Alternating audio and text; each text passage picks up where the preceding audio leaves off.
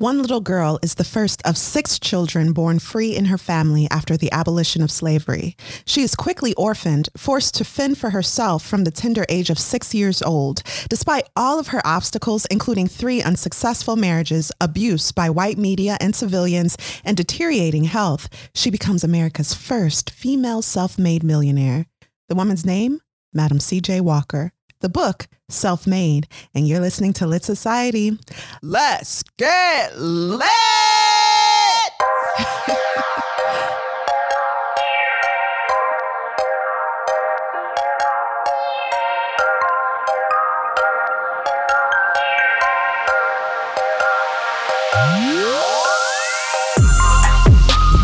Hi, readers. This is Kari.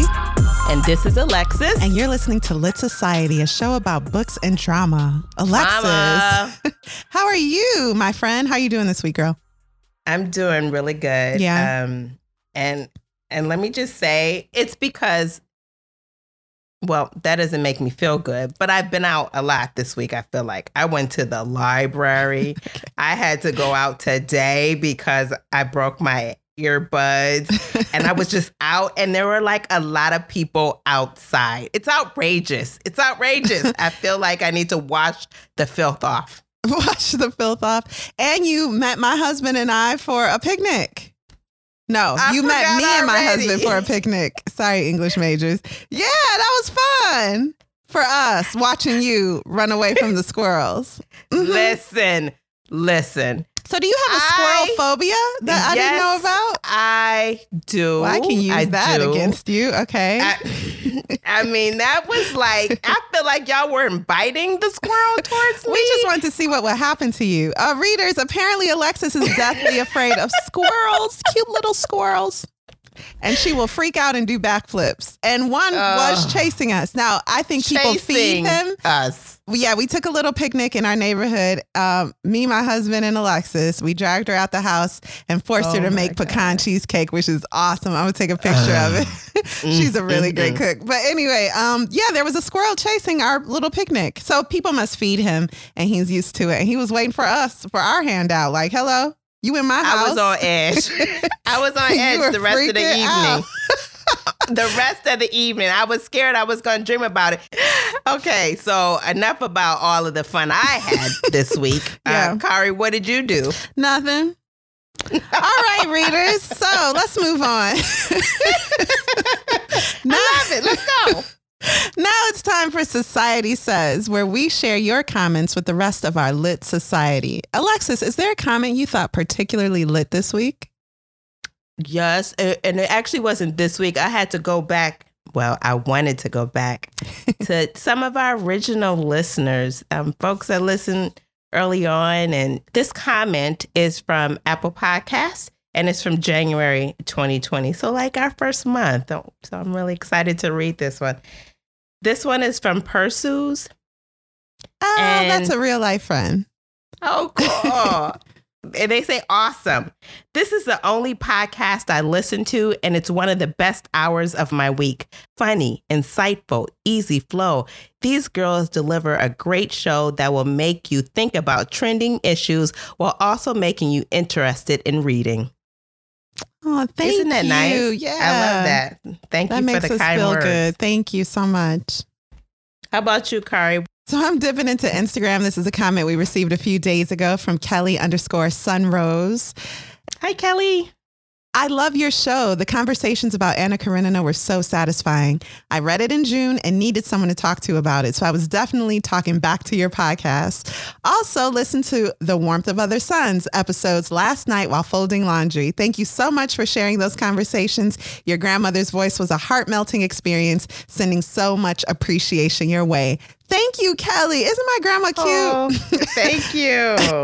I think The Warmth of Other Suns is one of my favorite episodes. Uh, it's a two part, so episode one and two, um, just sharing our own family stories and learning about, you know, Black American history. It, it Oh, was yeah. just really cool. And of course, we love Anna Karenina. So, um, I Definitely.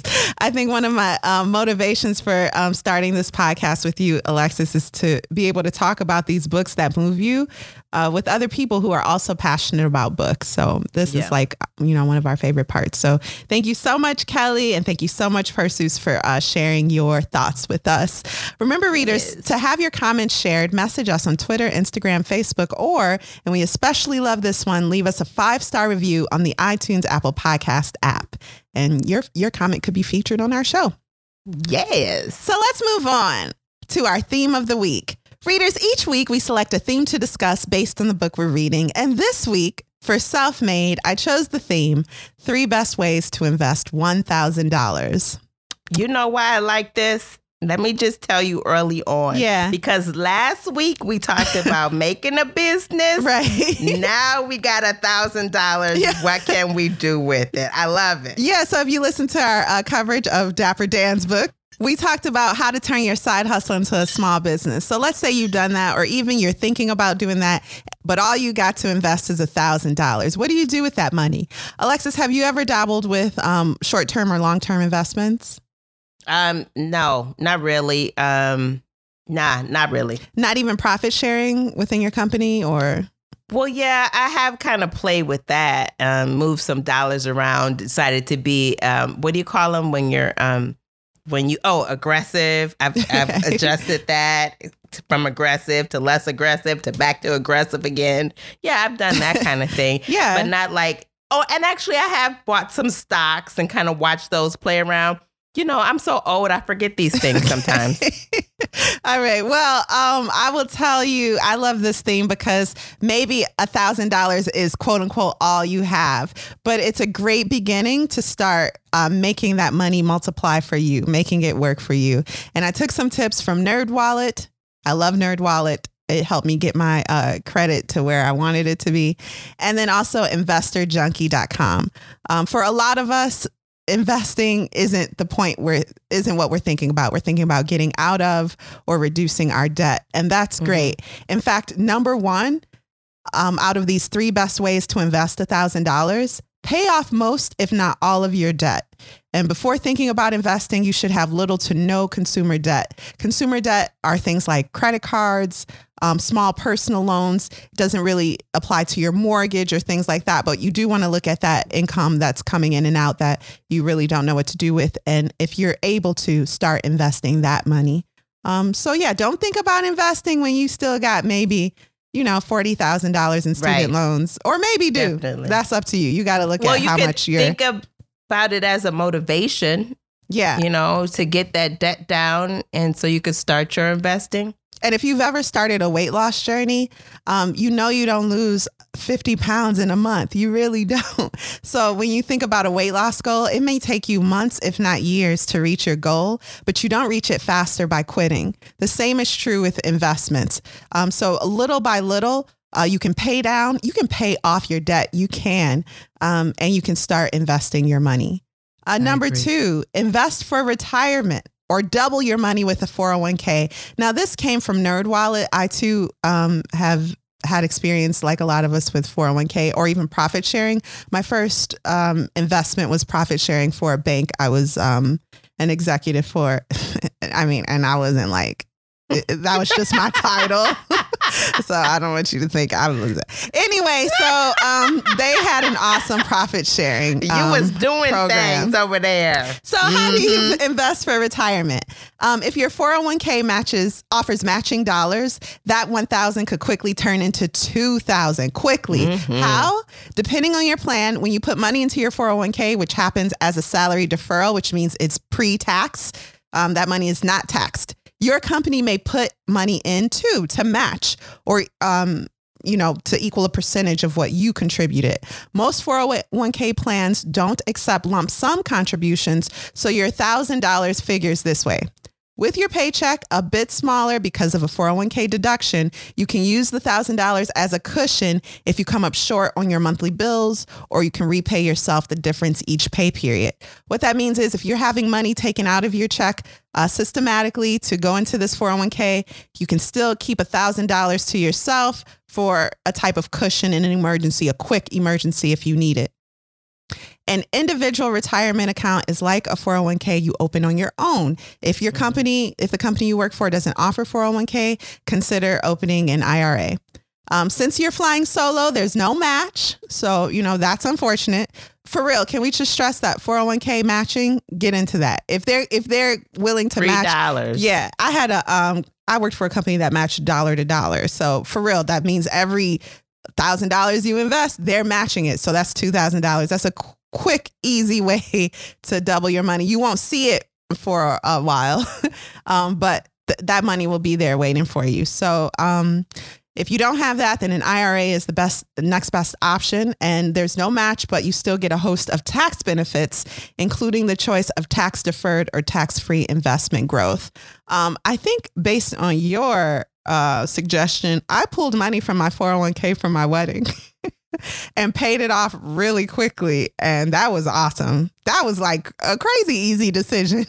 Yeah. and I called Charles Schwab and was like, hey, I kind of want some of this. and he was like, yeah, we could do that. That's fine. Here you go. And I had the money. And I was like, oh, this is my money? Wait, what's going on? So, yeah. So the do only that. Thing, awesome. If I could mention, the only thing with that is you're paying back, and, and, it could be beneficial when you need it. You need it, you know. And I think you should take your money when you need it. Um, but the only thing about that is when you're paying that back, it's like you're double paying. Yeah. That's the only thing about that. And if you choose not to pay it back, then Uncle Sam is going to be like, huh, say what now? And they're going to tax you for it. And that could change the tax bracket that you're in for the year, and that would really mess you up. So do it responsibly. Talk to your um, advisor first before taking any money from your 401k. And the best plan is always to not touch it if you can. If um, you can. So yeah. Okay, and third, buy commission-free exchange traded funds. Don't resign yourself to an IRA uh, full of uninvested cash. Um, perhaps the amount that you have invested is so small that it's hard to um, you know find a way to diversify but ETFs are a great kind of index fund, but they have features that make them a good choice for small dollar investors like you might be. ETFs or these exchange traded funds are on the low end of the cost spectrum, and they also trade on an exchange like a stock, which means the minimum investment is a share price. That share price might be as little as five to ten dollars. Um, the benefit of that, beyond the fact that it's the minimum you can meet, is that with $1,000, you can put together a few ETFs and diversify, which is always the goal diversify your portfolio. Mm-hmm. Pick a broker mm-hmm. with a commission free ETF to avoid commission frees, which can rack up really quickly. Um, and then I have one of my own start a side hustle. A thousand dollars might be the perfect amount to use to buy supplies, perhaps a logo for your business or packaging, etc. Um, take that thousand dollars, open a new account that's just for your side hustle, just for that business, and that's a. Some banks will even, um, because you've opened a an account with them, they'll even put money into it. Which did our bank do that? No, because we got some cheap online bank. Anyway, but you know, I know Chase does that. I don't know if a thousand dollars mm-hmm. is enough, but and without a direct deposit, I don't know if they'll do that. But look into it and um, you know, find a way to make that a th- thousand dollars grow for you and a side mm-hmm. hustle might be the perfect opportunity to do that um, you could you know start t-shirts hand poured candles cakes whatever you do um, maybe that thousand dollars should be invested in you. Um, yeah. Anything else you can think of? I know there's like an app and it um there's a relatively it's not that new. Like um, Acorn? Yes, Acorn. I've been yeah, trying I've to figure Acorn. out the name of, and people love that. Like that's a great resource. So Acorn takes your uh, change and invests it, which adds up. Um, you can also maybe again if you have Chase uh, trade for free some stocks. I've done that. Like before Disney Plus came out, I bought some Disney stocks because they were really reasonable. Or before Southwest flew to Hawaii, I bought some Southwest stocks. Um, and that at the time was a good decision. but you know, it's, times change. But um, if you know of a company that you have an emotional attachment to that is planning to do something big in the foreseeable future, maybe invest. Um, so, and there are a lot of resources online for determining if an investment, if a stock is a good buy or not. Um, yeah. So, you know, that's all fun, fun stuff. Mm-hmm. Mm-hmm. I love it. All right. Well, you ready to move on? I think so. All right, let's take a break.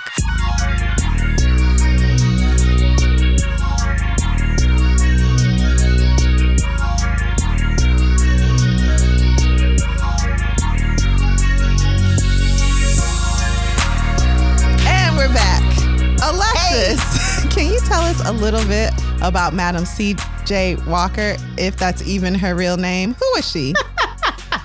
well, let me just start by talking about A'Lelia Bundles, who is the author of our book. Okay. And A'Lelia Bundles was born in 1952. She is the great, great granddaughter of Madam C.J. Walker. She graduated from Harvard College and received a master's degree from the Columbia University Graduate School of Journalism. And if you remember, um, that is the same school that Janet McDonald graduated from. Oh, in our um, Project Girl episode. Very cool. Yep. Mm-hmm. She is a member, uh, A'Lelia is a member of the Phi Beta Kappa uh, Society. She's also a member of the American Academy of Arts and Sciences. It makes sense that Madam C.J. Walker's uh, granddaughter's last name is Bundles. oh yeah. okay, so A'Lelia has worked as a producer for NBC News in New York, Houston, and Atlanta bureaus for Today Show and NBC Nightly News with Tom Brokaw. She's a recipient of an Emmy and a DuPont Gold Baton. She founded the Madam Walker Family Archives, the largest private collection of Walker photographs and memorabilia, and is brand historian for MCJW, a line of hair care products inspired by Madam Walker and manufactured by Sundial Brands. Available at Sephora. And this oh. isn't an ad. okay, then. Okay. Uh, her articles and essays have been published in like the New York Times, Variety, Essence, O Magazine. She's got a blog. She's a speaker. She's an MC. I mean, she does stuff. this book that we read this week, On Her Own Ground The Life and Times of Madam C.J. Walker, is her first book. It was a New York Times notable book about her entrepreneurial great great grandmother and is not the inspiration for Self Made, the fictional four part Netflix series that stars uh, Octavia Spencer. And that premiered in March 2020. So if you can't find this book under On Her Own, On Her Own Ground, then you may find it under the heading Self Made. Yeah, was that miniseries really inspired by this book? I didn't watch it, so oh, okay. but yes, that is what that is what A'Lelia Bundle says. Mm.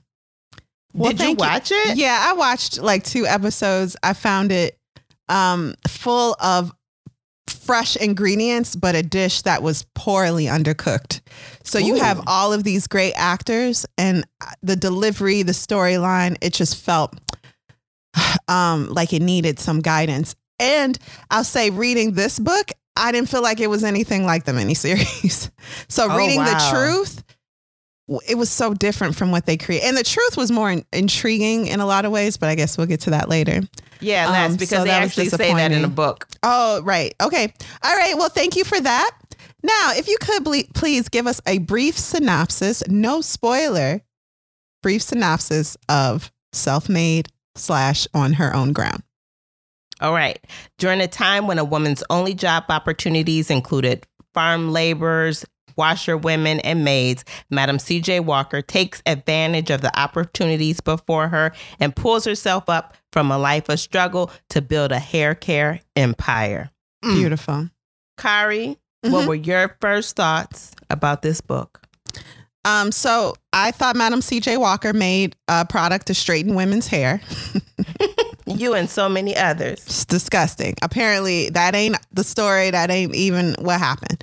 Um, so reading this from the beginning, from her prologue, I was already educated and my misconceptions were corrected, um, which I loved. So I thought I was excited, you know, to to really delve into the story of a girl who was born who was the first in her family born into freedom mm-hmm. and then mm-hmm. became America's first female millionaire, self-made female millionaire. I was really excited. What about you? What were your first thoughts of um, self-made? Well, I had heard of Madam C.J. Walker um, in life, but I didn't know much about her. So I was just really excited to read it when I heard the book was out. And actually, this book was published in 2001. So it, it's, you know, she's kind of popped up over the years on social media. So when the movie came out, it made me think about the book. So I went and looked for the book. Okay. So I was All right, ready cool. to read. All right. Well, thank you for that. And if you're ready, let's get into our deep dive of Self Made.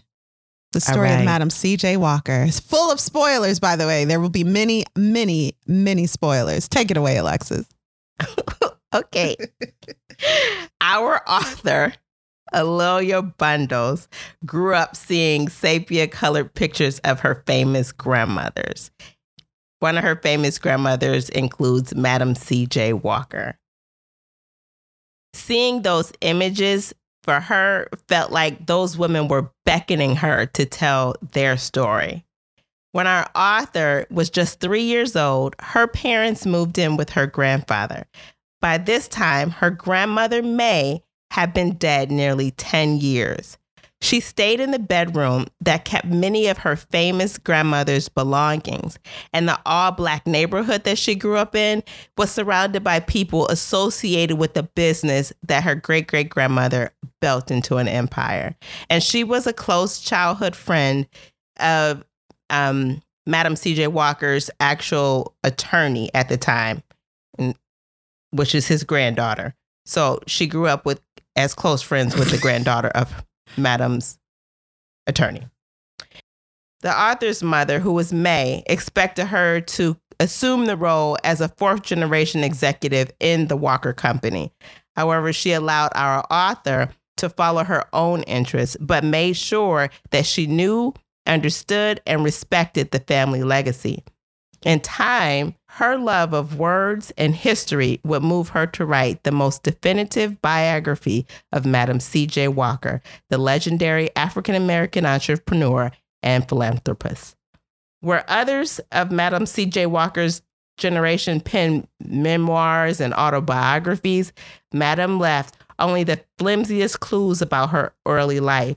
Through the use of the press, since she regularly um, advertised there and was interviewed often, we can hear a lot of her, find a lot of her story and personality this, through her quotes. Mm-hmm. Yeah.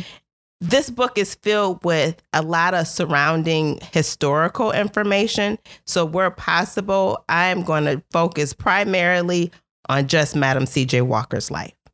Okay. Okay. Part one Growing Up Sarah. Sarah Breedlove was born December 23rd, 1867, to Owen and Minerva in Delta, Louisiana. Sarah had four older siblings that were slave born, while Sarah herself was born near the five year anniversary of the Emancipation Proclamation. She also has a brother that's about two years younger. Sarah's mother died in 1873, possibly of cholera, of which was there was an epidemic at the time that claimed the lives of 34 people in the area that they lived. Her father uh, remarried within a year, but then in 1875, her father died. Sarah would later tell reporters that she only had three months of formal education. After the death of her parents, Sarah would live with her older married sister, Lavinia, and her husband, Jesse Powell. Sarah referred to her brother in law as cruel. Being orphaned at a tender age and being in the house with a cruel guardian really helped her kind of build some walls. But rather than be destroyed by his cruel behavior, Sarah learned to turn her vulnerability into resolve and resilience. Her determination to escape was her most valuable asset. Because of the violence in the area that she grew up in, economic disaster brought on by um, bad cotton years, and then there was a yellow fever epidemic. Sarah, her sister, and her brother in law ended up relocating to Vicksburg. And I think Vicksburg is in Mississippi. Jesse Powell was her brother in law? yes. Remember his song, "Baby, it's you the way you are." The way. Uh, yeah, Who knew? I remember you that. know they say six degrees of Mhm. separation. That's Mhm. crazy. So Mhm. Jesse Powell, everyone was Madam C.J. Walker's brother-in-law. Go ahead. the lies. so anyway, they moved to Vicksburg, Mississippi, I believe, in hopes of finding jobs. But because um, both of them were illiterate, that is, um, her sister as well as her brother-in-law, it made it difficult. Their options were limited. In addition to that, the brother-in-law's violent temper likely added to the father's, um, the family's problems.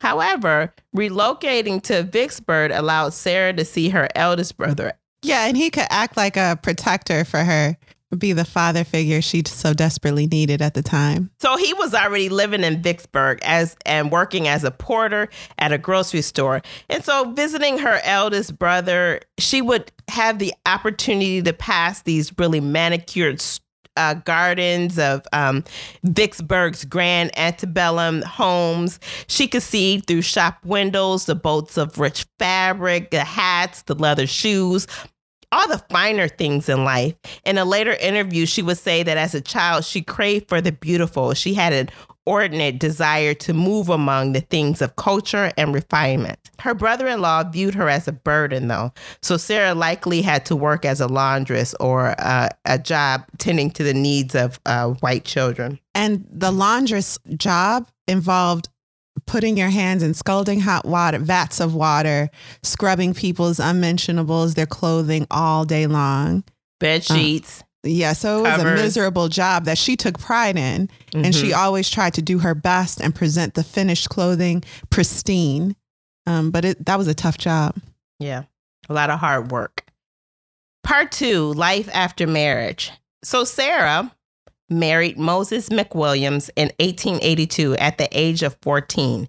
And she did this in order to get a home of her own. Nothing more, nothing less. The union was most likely common law since the couple would have not been able to afford the $200 uh, Mississippi uh, marriage bond costs. Also, there's actually no record of a marriage license on file for her being married to McWilliams.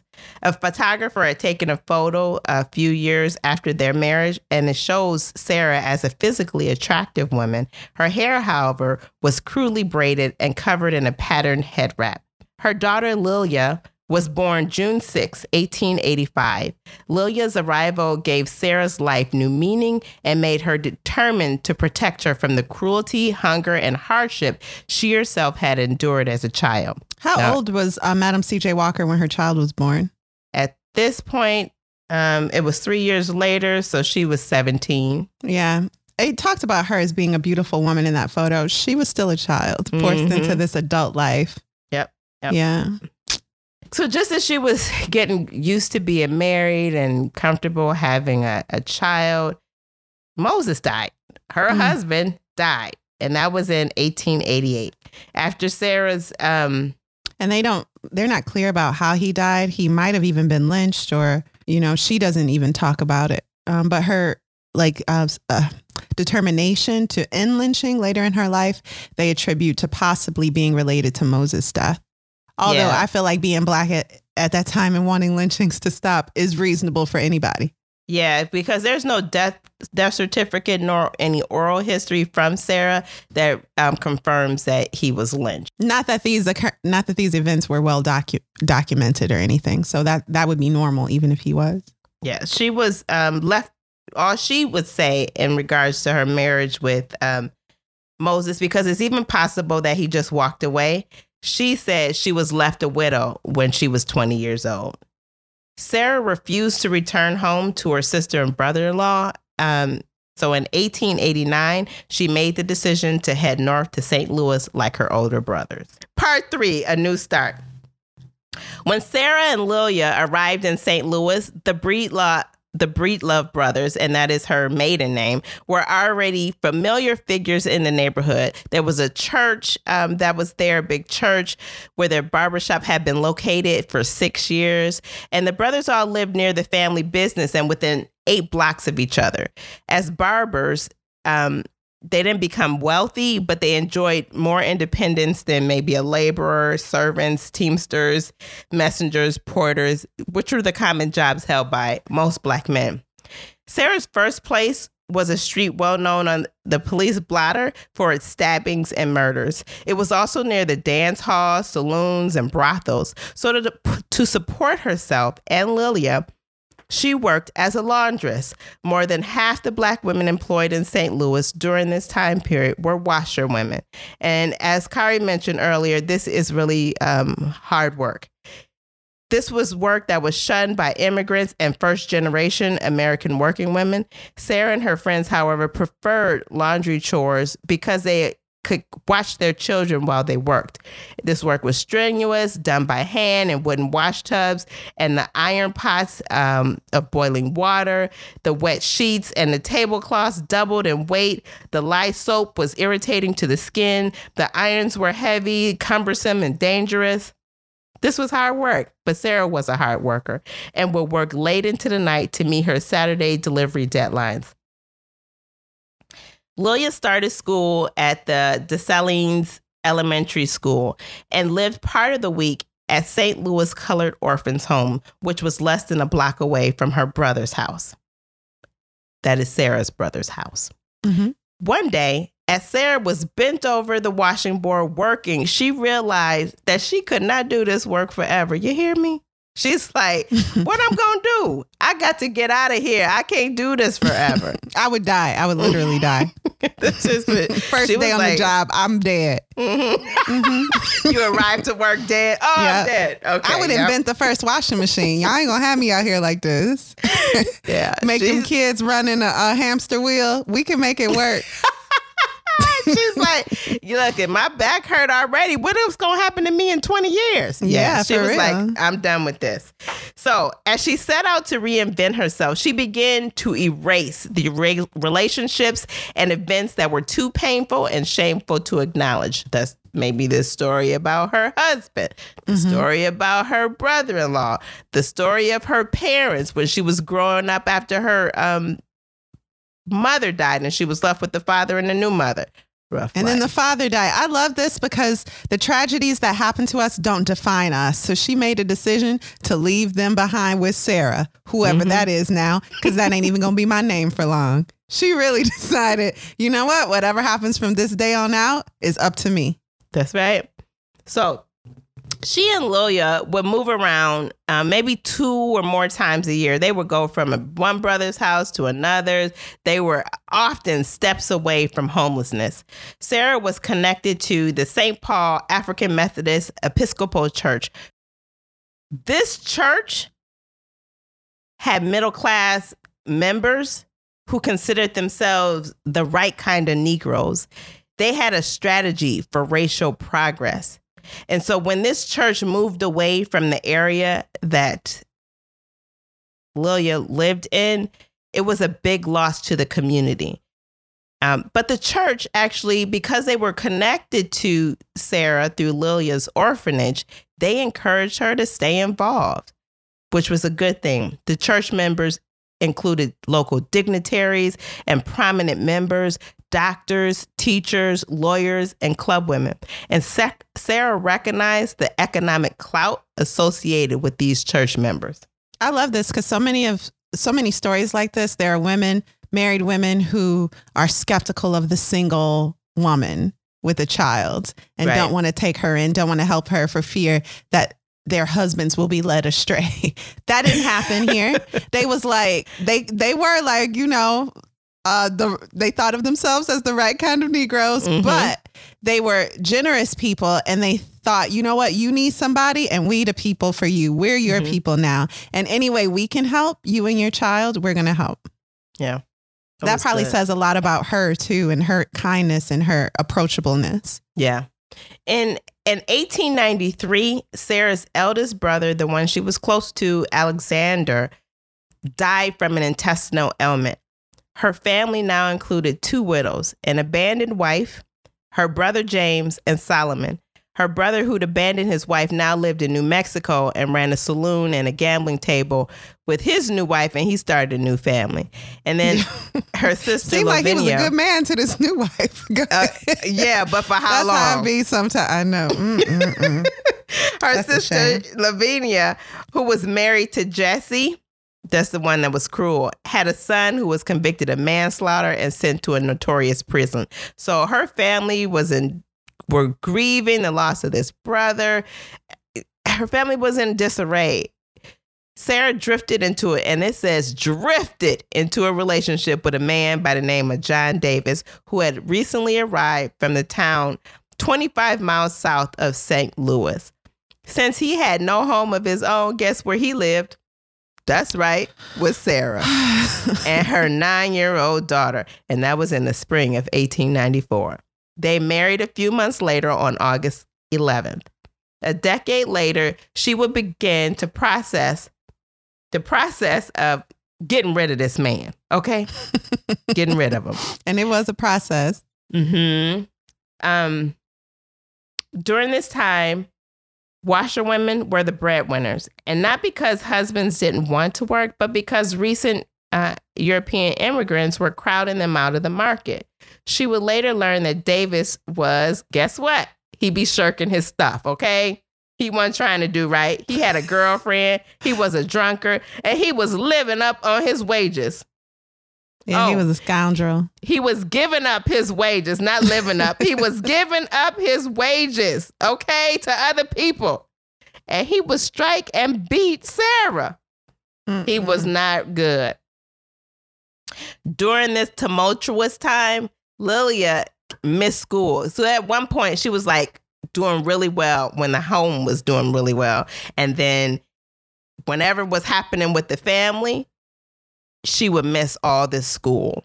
And so that affected her ability to um, go to the like best school in the area at the Yeah, because the speculation is baby Sarah would leave her husband periodically if the beatings got too bad or if his um, infidelity and squandering his money became too much to handle. She would leave with her daughter. And so the daughter was taken out of school. So on records, the daughter pops in and out of the school record. And that, of course, affected her grades and her placement, the little girl's Mhm. placement in school.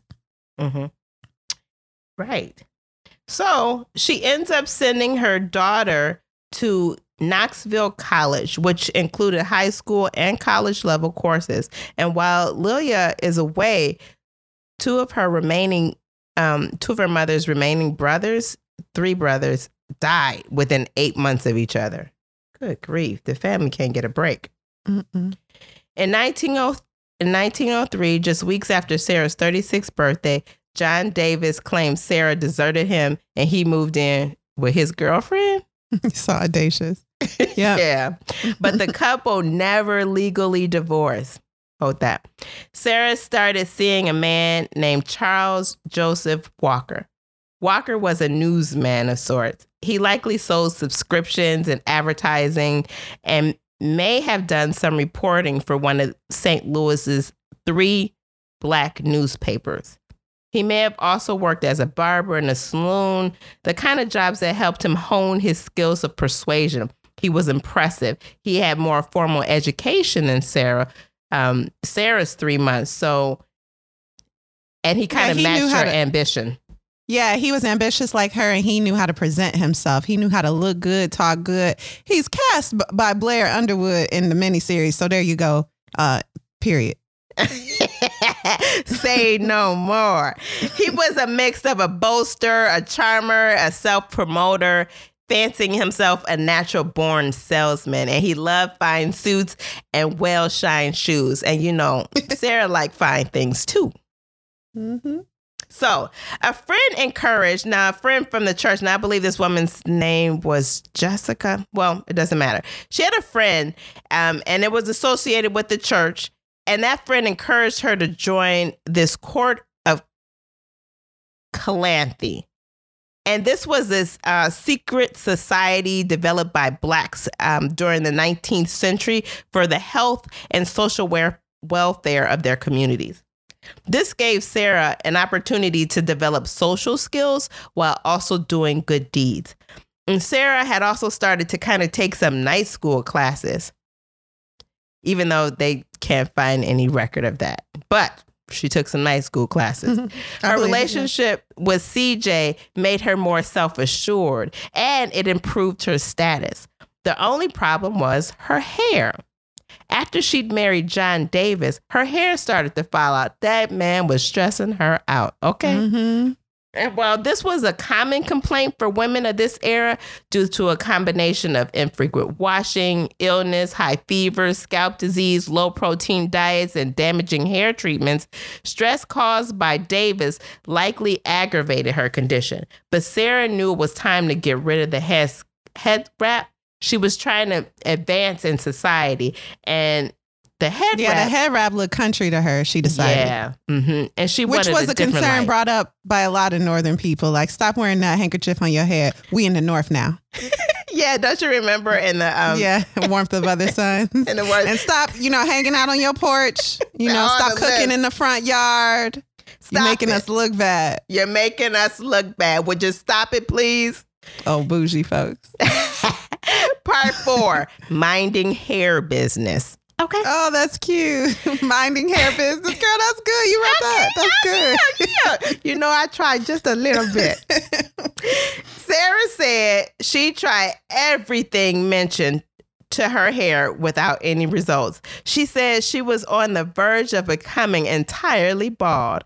Ashamed of the frightful appearance of her hair and desperate for a solution, she prayed for guidance. She said her prayer was answered.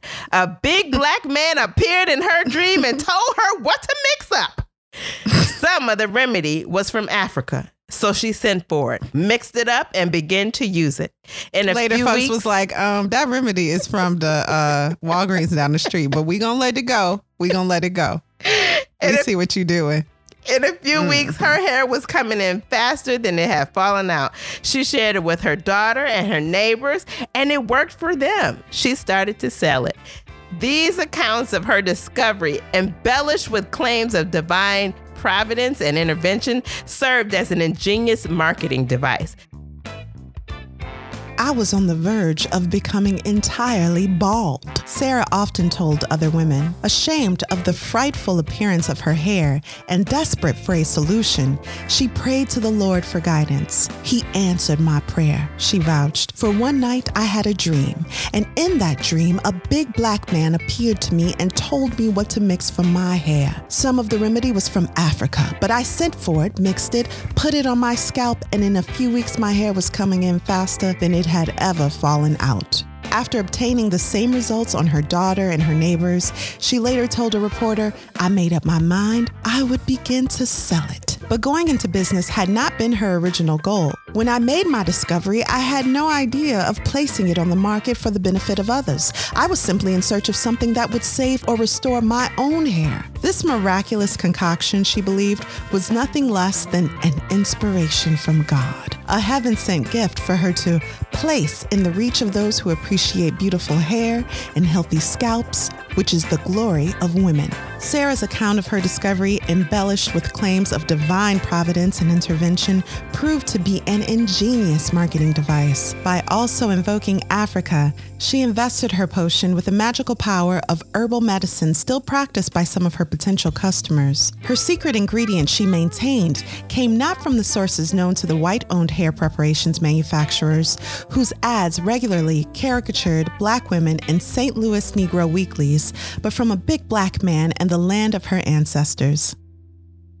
Sarah grew up knowing the value placed on hair texture and skin color. As a woman with African features, she frequently was reminded of the American standard of beauty. Hair care or lack of it was a carefully calibrated indicator of class no more so than among middle class blacks who watched the steady flow of deep South newcomers. We talked about this. Most of them unsophisticated, uneducated, oh, wow. and haphazardly groomed as Sarah had been when she arrived. Eager to care, cure her baldness, Sarah likely tried some of the concoctions that claimed to grow and simultaneously straight, straighten her hair. These claims led to the popular magazines such as the Ladies' Home Journal and Collier's Weekly to expose the firm's misleading claims during 1904 and 1905, which further led to the Pure Food and Drug Act of 1906, requiring manufacturers to deliver the results that they promised. Sarah said during her many years of research, endeavoring to find something to improve her own hair and preparations manufactured by others, I was always unsuccessful. But another St. Louis woman charged that Sarah's late night revelations was entirely fabricated and that her research was filched. In fact, Annie Minerva Turnbo, her products were sold under Turnbo Pope, asserted that she personally restored Sarah's hair. Oh yes. no, Minerva getting on my nerves. Mm-hmm. she hating. Uh oh. Ugh. Okay. Turnbull arrived in St. Louis in 1902, and she was from Illinois. And she came to capitalize on the 1904 World Fair. And while we don't know how the two women actually met, we do know that Sarah was one of Pope Turnbo's earliest sales agents, probably joining her sometime in 1903. Pope Turnbo taught her clients to shampoo their hair more often because clean scalps mean clean bodies and better appearance means greater business opportunities, higher social standing, cleaner living, and beautiful homes. Neither women actually originated the sulfur based formula they both use home remedies and medicinal compounds with the similar ingredients to the ones they use have been prescribed since at least the 16th century. Many white owned businesses openly exploited the insecurities many African Americans had developed about their distinctive hair texture, knowing that tightly coiled hair would automatically appear several inches longer when straightened. Yeah, they would sell these mixtures that would straighten your hair and that would they're claiming is growing it because yeah. kinky hair is just longer, of course, when it's straight. Duh. Yeah. Yeah.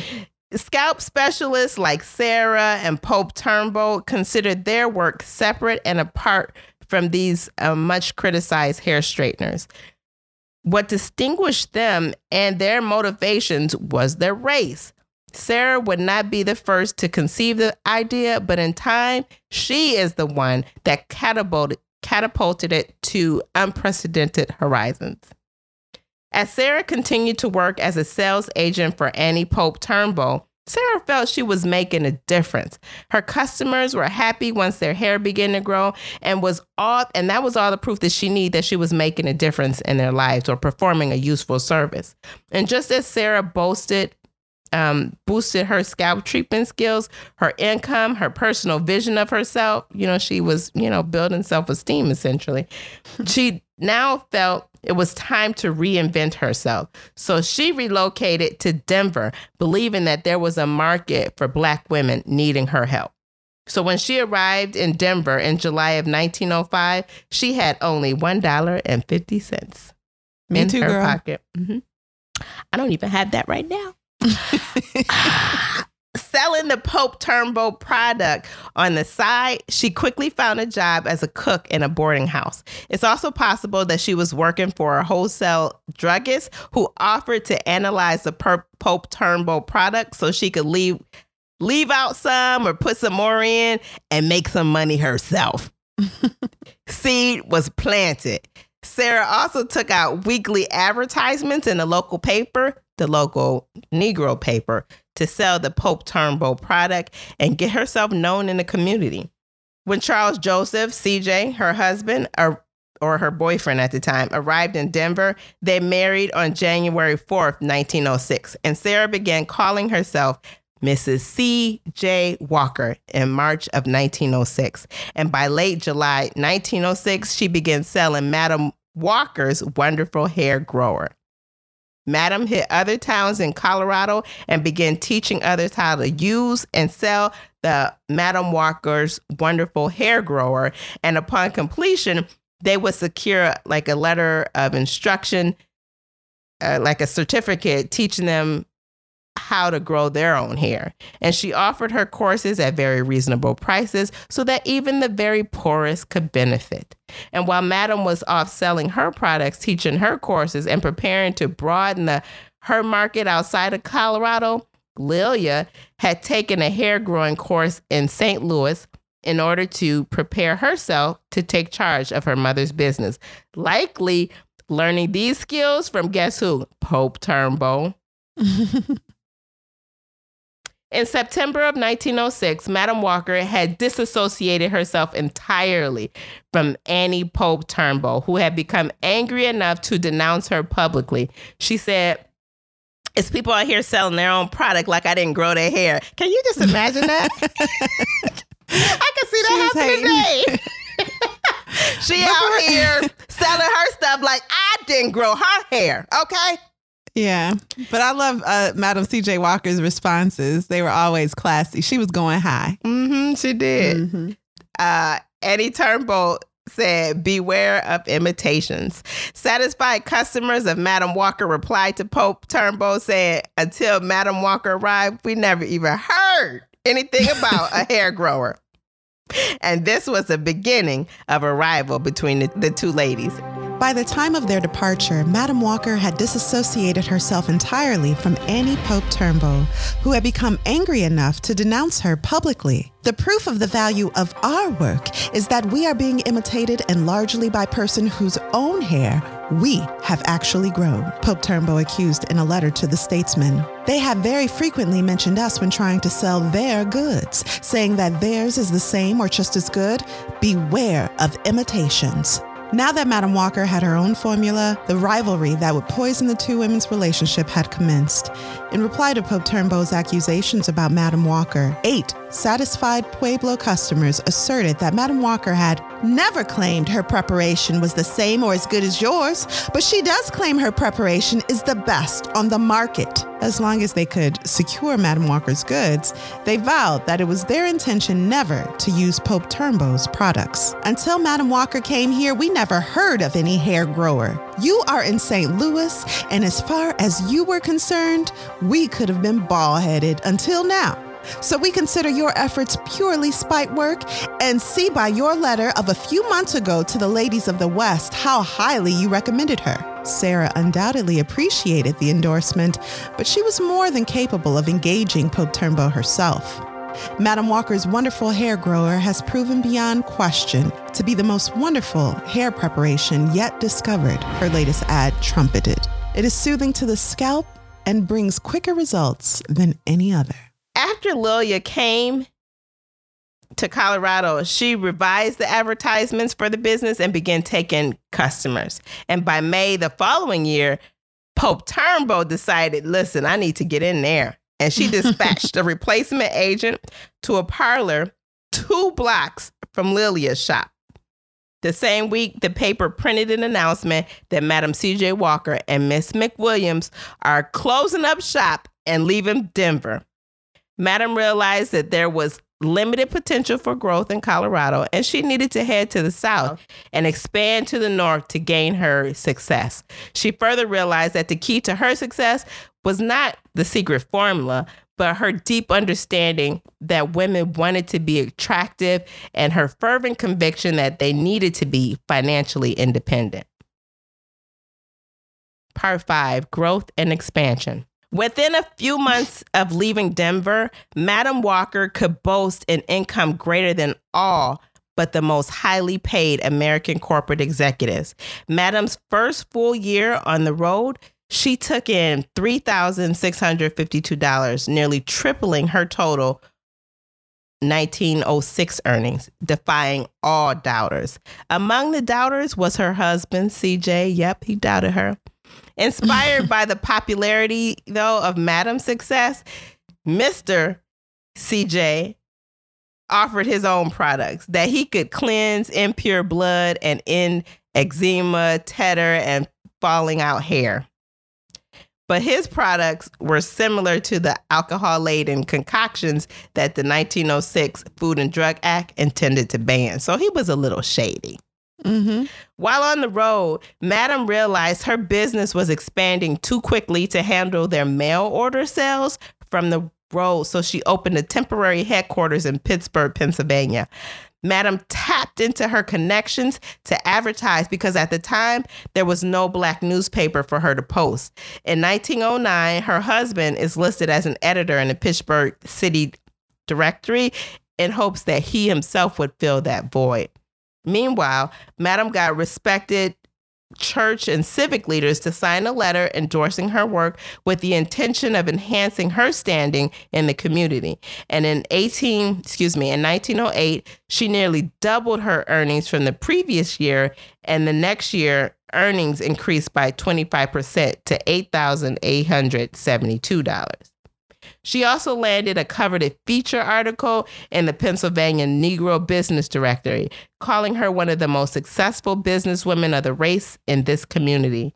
Madam continued to perfect her sales pitch using compelling common sense lessons. Since many of her students only recently left the farms of the South, she used agricultural analogies, which were the most effective teaching tools. She said, do you realize it is necessary to cultivate the scalp to grow hair just as it is just as it is to cultivate the soil to grow a garden? Right. Just as a farmer turned the soil around plants, she advised her students to loosen and remove the dandruff that blocked the flow of air and blood to the scalp. That's So- pretty like revolutionary at that time because that's the truth. Yeah, it is. And she didn't have, I mean, she didn't have a lab that she was working with, right? Mm-mm. Nope. She knew this mostly from experience and logic. Yep. Um, Cool. Soil that will grow grass will grow a plant. If the grass is removed and the soil is cultivated, the plant will be very healthy. The same applies to the scalp. So those were some of her analogies. Yeah. Hoping to hit the road again to cover the untapped markets of the East Coast, she groomed 23 year old Lelia to run the company. Lelia was in Bluefield, West Virginia, teaching the courses and making agents. And a year after her trip to Bluefield, she marries John Robinson. I mean, that's out of the blue. The newlyweds moved in to Lelia's well furnished Pittsburgh home, of course. And she continued operating the supply station for Walker agents while Madam was on the road again looking for another city with a more viable black business pres- presence. In 1910, white firms wanted her to buy her wanted to buy her out, but Madam preferred to keep it in the race. They moved their headquarters to Pennsylvania from Pennsylvania to Indianapolis, and Madam was was learning that her loser husband Who wrote that? You did. You calling that man a loser? What- okay, go ahead. What was his name in the, what's his name in the movie? Say it again. Who, Blair Underwood? Blair Underwood. Yep. Mm-hmm. was he a loser character? Yeah, for sure. He was. Yep. Mhm. Yep. Okay. So anyway, she found out he was a loser, but she was still hoping that he would make some improvements. Okay. Madam also was eager to join Booker T. Washington's Negro National Negro Business League. Washington was the nation's most well-known advocate for black entrepreneurs, but he also opposed membership into the league for cosmetics and manuf- cosmetics manufacturers on the grounds that they fostered imitation of white beauty standards. So she made like every effort to reach out to him and he would refute her with every way kindly, but she was so determined to make this connection, she kept at it. Did you feel like he was maybe sexist? Was that what was stopping him from accepting her into his fold? Um, that's part of it. Yeah. Yeah, definitely part of it because he had heard of her. But then there was that thing about the cosmetics industry. Yeah. So Yeah. The cosmetics industry was seen as like frivolous, and he was about serious business people. yeah, exactly. So, Madam Walker saw the need to kind of shore up her lack of formal education, and she knew she needed competent advisor, advisors and employees. So, she hired Freeman Briley Ransom as an attorney. He was very disciplined, Lelia recalled. His attention to detail and high moral standards were just what Madam needed to systemat- systematize the operation of her business. As a young man, Ransom had taken an oath of sobriety upon joining the YMCA. In those days, you had to pledge that you'd never drink, dance, or gamble. Dance. never, or gamble. never drink, dance, or gamble. Okay? This man never drank, never danced, and never gambled. You know, you don't want to drink or uh, gamble, fine. But you can't dance either? No, That was a little much. that that was a little much, but they had Okay. to do it. Commit, commitment. She also hired Robert Lee Brokenburr, who would later become the first black senator in Indiana. By the end of 1910, Madam had exceeded expectations, reaching $10,000, $10,989. Her personal life wasn't faring as well. Her husband had been traveling in the South and she wasn't eager to see him. The more um, clearly she plotted out her future, the more disconnected their lives had become. Lelia's husband, he abruptly left the marriage after less than a year, and friends say that he had grown to resent her independence. yeah. hmm Almost instantly. Yeah. Madam had several streams of income. Okay.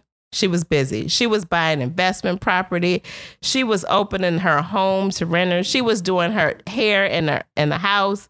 She was buying new buildings for business. She was making business moves. Hmm So she had Brokenburr formally draw up articles of incorporation for the Madam C.J. Walker Manufacturing Company of Indiana. Unable to attract, attract investors such as Booker T. Washington, Madam Walker likely put up her home for the $10,000 collateral needed for the corporation's capital stock. Her relationship with CJ continued to be questionable. While CJ had the ability to be charming, a charming companion and an effective salesman, he continued to squander and mismanage their money. Madam was co- increasingly concerned with current events and political affairs, but he seemed to only focus on cars, clothes, and unbeknownst to his wife, other women. Mm. She I think she knew.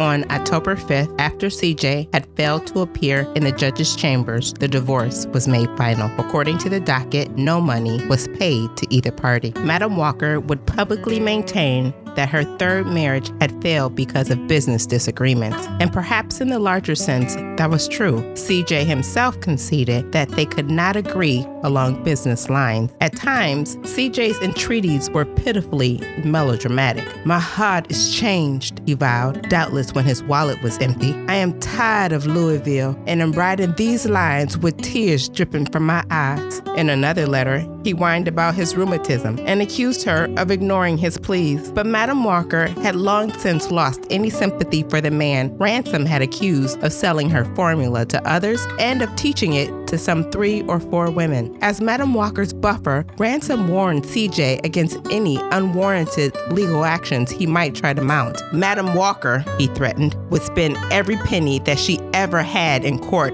before she would agree to give you one penny. For the rest of his life, CJ Walker would try but fail to maneuver his way back into the company that was to make his name a household word.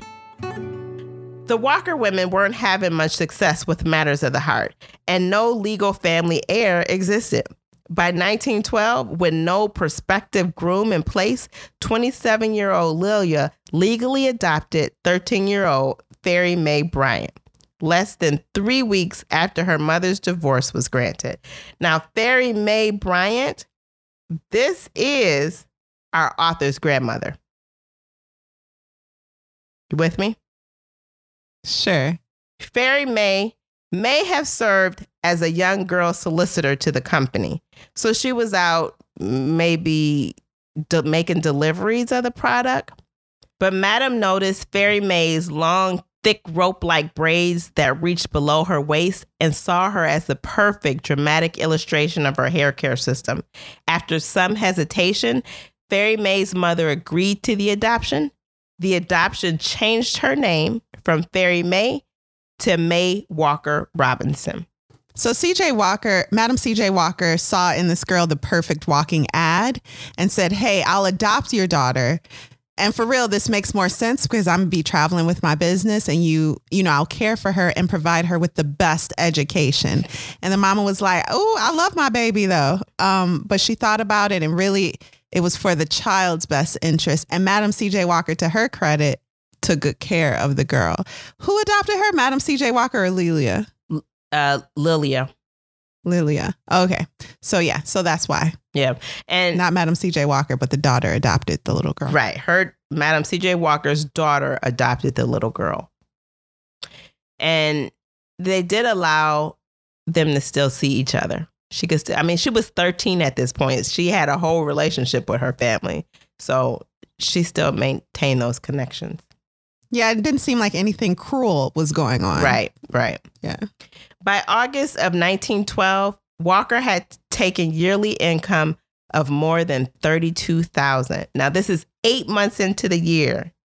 She is making what is equivalent today as $872,000. Madam continued to expand her business and her connections. She also continued in her charitable donations and support of social issues. Lelia was designing a property in New York that would help them to establish and grow their business in a New York area, which was now becoming the Black metropolis. And by mid year 1960, her annual sales were above 100,000, which is about 2.7 million today. Whoa. And that is actually the start um, mid year 1916 was the start of the Great Migration. So she was really starting to see an influx of business for her in this area. In 1917, she had a near tragedy with a train. There was a car crossing the tracks and it looked around. I guess the driver of her car looked around and a train was kind of barreling down on them with no bell ringing, no nothing. It was just coming. And this really shook Madam up for several days. They ended up calling the doctor in, and he told her that her blood pressure was high and that she needed to take no less than six weeks off. The nervousness that the doctor noticed was brought on by overexertion, but she was also suffering from hypertension and early but not yet diagnosed kidney disease. So she spent some time at a spa just as a way to take a break. But this didn't really slow her down. She got right back up and started her same busy schedule again. Mm-hmm.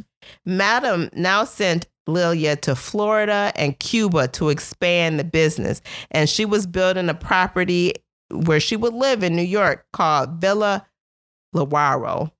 This property would come to be described by the New York Times as a wonder house with a degree of elegance and extravagance that a princess might envy.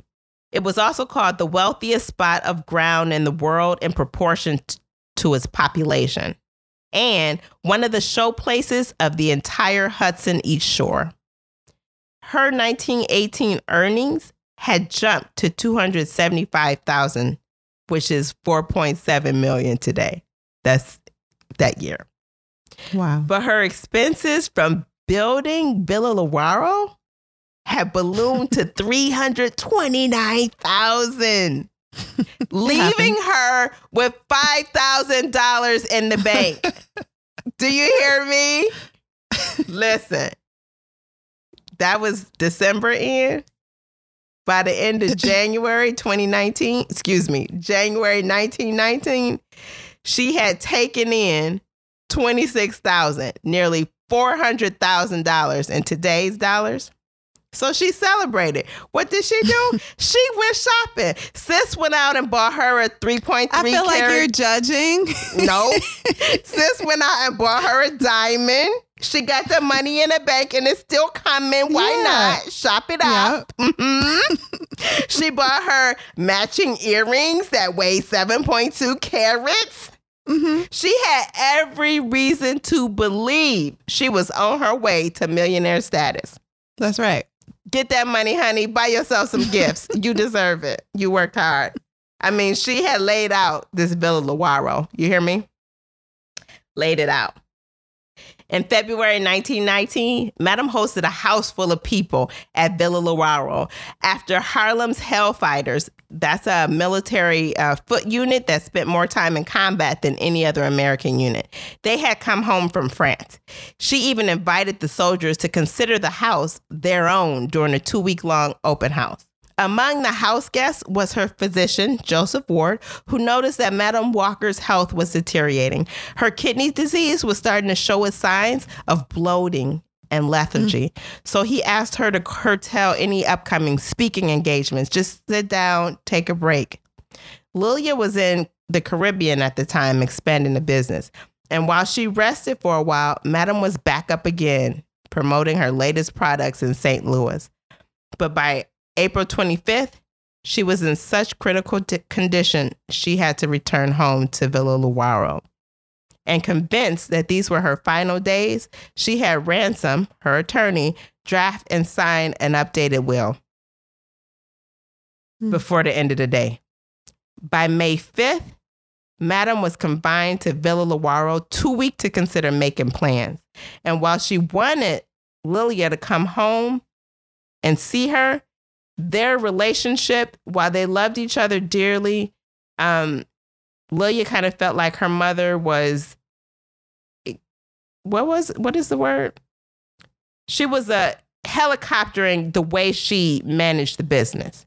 Mm-hmm. And like micromanaging her? Yeah, and um she didn't like that. So mm-hmm. she wanted to be careful. She wanted to see her daughter because she felt like she was dying, but she didn't want to put that pressure on her if it was just a temporary thing, if she was going to get over it in a day.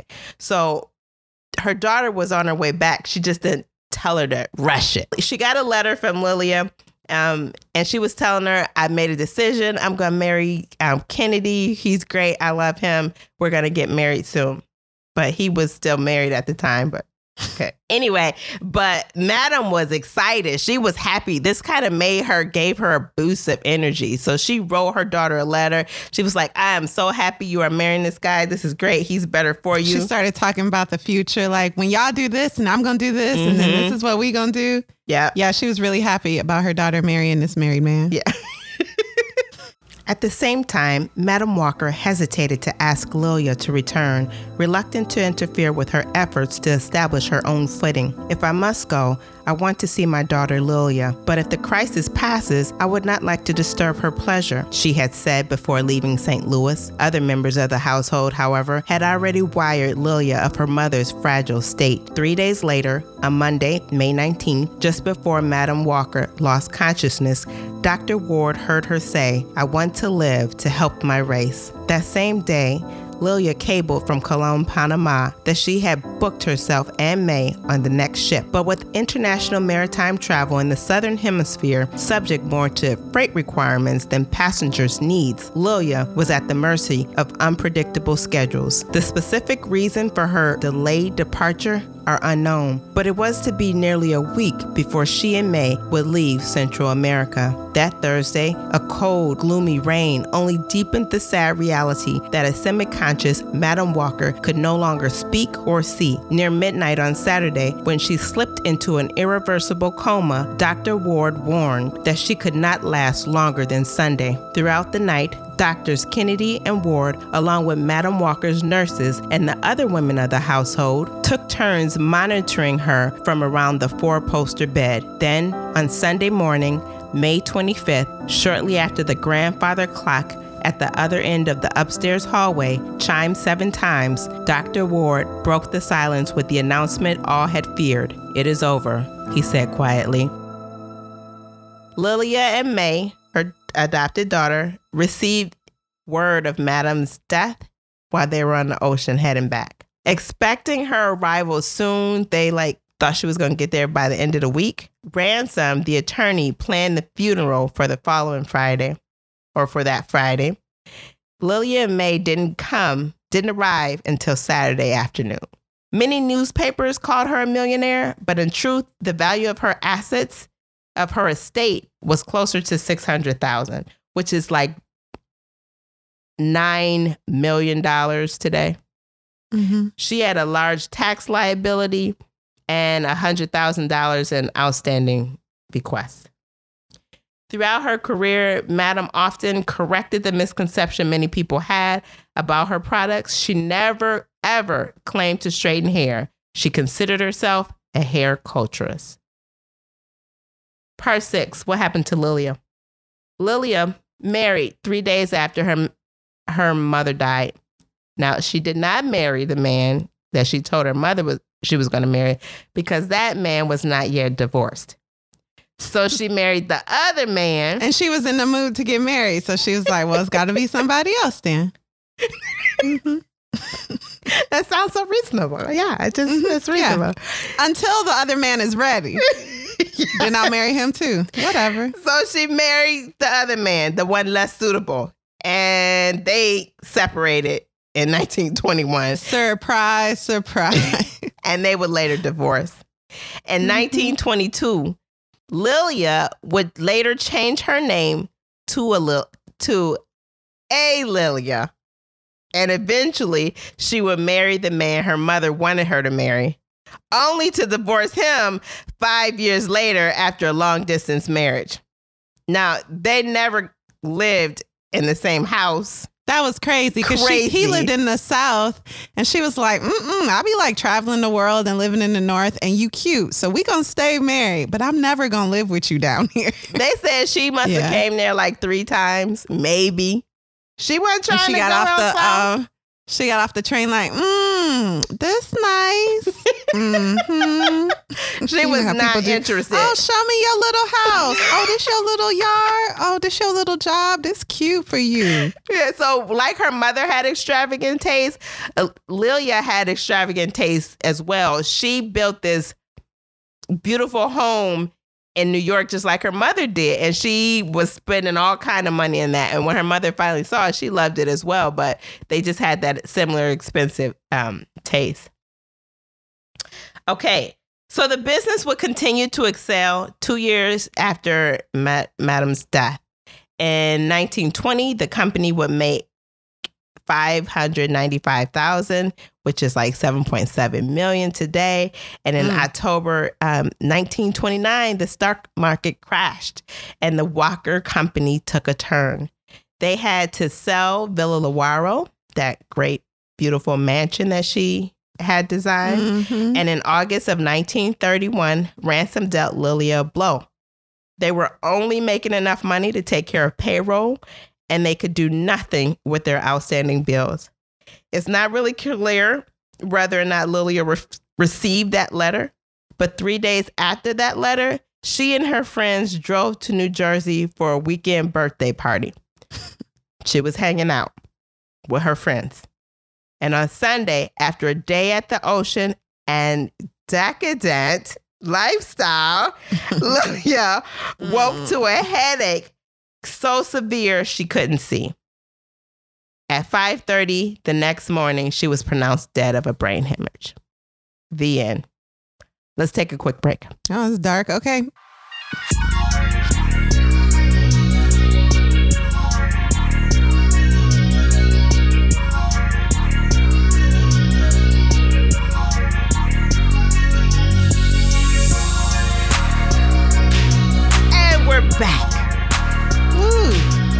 Was a lot, right? And there's just Yeah. so much more detail in that story that I just could not include. Otherwise, we'd be here all night long. So, Right. Kari, what are your final thoughts and would you recommend the book? I appreciate the story of Madam C.J. Walker, someone who came from nothing and became successful in the realm of commerce, who started her own business and then thrived and then thrived uh, with what she created. I love that. However, I will say that this book to me was slow going. Um, it was it seemed to uh, labor with the it seemed to complete complete no it was detailed but it left off any emotional connection to these real life characters Mm. and maybe that's what the screenwriter um, felt too when they developed this mini series self-made that um, was inspired by this book and by this story because it's nothing like the story truthfully everything in the story these are really in, um, intriguing aspects throughout her life, and they could have been told more in a way that, um, again, just were more captivating emotionally. At first, I thought, well, because it's not from Madam C.J. Walker's own mouth or from her point of view, it's hard for me to develop a closeness to her as a character. Uh, mm. Uh, quote unquote, it is nonfiction, but um, then I thought about the warmth of other suns, and I loved all them people, them three people. Um, so I don't know what was I don't know what the, where the disconnection was. Likely it's just my fault. Um, but I I felt really fatigued reading this book. It was tedious from beginning to end for me, and I would probably not recommend it. Yet the story of Madam C.J. Walker is so important, and it is so um, intriguing it is a very interesting story, very inspiring story, but I didn't get that from the book, which felt more like just details. Um, again, with the cooking metaphor, it felt like a bag of ingredients, but no dish. So that's my final verdict. Re- I really enjoy the story of Madam C.J. Walker, but I didn't enjoy reading this book, and I probably wouldn't recommend it. Unfortunately, um, what about you? I hate to say it because it's such a it's such an important story and it is engaging, but I wasn't engaged by the way it was presented. What about you? What were your first thoughts and would you recommend this book? You know, I I can absolutely appreciate what you're saying because I couldn't find the words um, to what it was about the book that made it feel for me kind of boring. And i think it was all the facts the extra facts um, talking about what was going on at the time. But i value all that information. Aside yeah, from the right? fact that um, i felt like it was I want to say a hard read. I don't know if the words was just too little for me. it was a lot of words on a page, but I the words were too little. I never heard that complaint. Okay, they were too little for me. Okay, use some bigger words so I can be interested. Mm-hmm. No, I'm talking about font size. Oh, okay, okay. it was too many words on a page. Come on. there was a lot of information. You just read Anna Karenina, so I'm going to ignore that. Go ahead. That was different that was different. Anyway, mm-hmm. but I would recommend the book and I absolutely mm. would read it again because I I liked reading those details. I, I, liked hearing all the people that she was connected to. She was involved in philanthropy. She kind of chased Booker T. Washington a little bit, and when he snubbed mm-hmm. her, she came for him and she showed him who she was. And after after that, he gave her so much respect. So yeah. I like learning about those little facts about her, and that is why I would definitely recommend it. It's just a um, for me, it was a, a difficult read. Yeah. But I was still. She claimed her voice and identity in a room full of men that were commanders in the world of business. She stood up and spoke when she wasn't um asked to. She made exactly. sure she was heard appropriately in any situation. She made sure she was heard and that she was what she was doing was seen as valuable. And her focus was always on uplifting the race. She wanted to do for people who were in her situation. Who she wanted to do for um for black people. Um, so I really respect that. I I lo- love that aspect of her determination mm-hmm. and confidence. Yeah, it's a and, lot to learn. Know, strong work ethic. Mm-hmm. Yeah, that's a lot to learn from her story, and um, yeah, it was it was a worthy read for me. Well, what are we reading next week, Alexis? Girl on the train. No, we're reading nothing oh. because we're taking a break. a break. Yeah, you guys, we need a break. We've been reading a book every week for I don't know how long have we had this podcast? Fifteen years. So we're gonna like take forever. a week. it's getting heavy. We are gonna take a week off. That means there will be no show for the first time ever since we started. There will be no show September third. We're taking the that three day weekend and we're going to make the most of it. We will come back September 10th with Girl on the Train. That sounds like a good mentioned. idea. Yeah, I'm looking forward to it. And thank you all for listening to Lit Society. So we'll see you on the 10th of September. Lit Society is brought to you by Alexis Honoria and Kari Herrera. Support the cause by leaving a five star review for our show on Apple Podcasts, along with a comment about why you absolutely love us. We love y'all too. If you've enjoyed what you've just heard, tell a friend about Lit Society. Visit litsocietypod.com for show notes, this month's book list, and to sign up for our amazing, amazing email newsletter. Amazing. And until next time, and until next time, Read, read something. something.